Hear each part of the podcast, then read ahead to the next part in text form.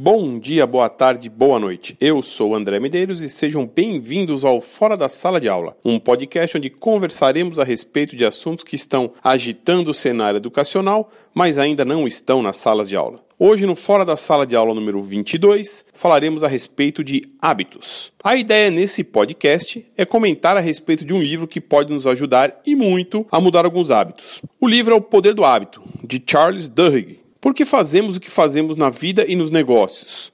Por que temos determinados comportamentos? Você já se deparou ou já pensou em quais são os seus hábitos e por que os tem? É justamente sobre isso que o autor fala em seu livro O Poder do Hábito. Os hábitos, dizem os cientistas, surgem porque o cérebro está o tempo todo procurando maneiras de poupar esforços. Primeiro entendemos o que são os hábitos e como eles são formados. Segundo o autor, os hábitos basicamente são formados de três fatores: gatilho, rotina e recompensa. Gatilho é um estímulo para que o cérebro dispare um determinado processo que faz a rotina ter início. Pode ser uma localização, um horário, um estado emocional, outras pessoas ou até ações anteriores. O fato é que o gatilho faz nosso cérebro entrar em automático e indica qual hábito deve ser usado. A rotina é uma sequência de atividades físicas, intelectuais ou emocionais. Já a recompensa é o que o nosso cérebro recebe de volta, indicando se vale a pena a rotina ser repetida ou se gera uma expectativa para que a rotina volte a funcionar. E se precisarmos mudar um hábito, primeiramente temos que entender os detalhes do hábito. Qual que é o seu gatilho, qual a rotina e qual a recompensa. A mudança do hábito, muitas vezes, está atrelada a mudar a sua rotina. O autor dá um exemplo bem interessante de um de seus próprios hábitos, que é o de levantar no meio do expediente de trabalho e comer cookies.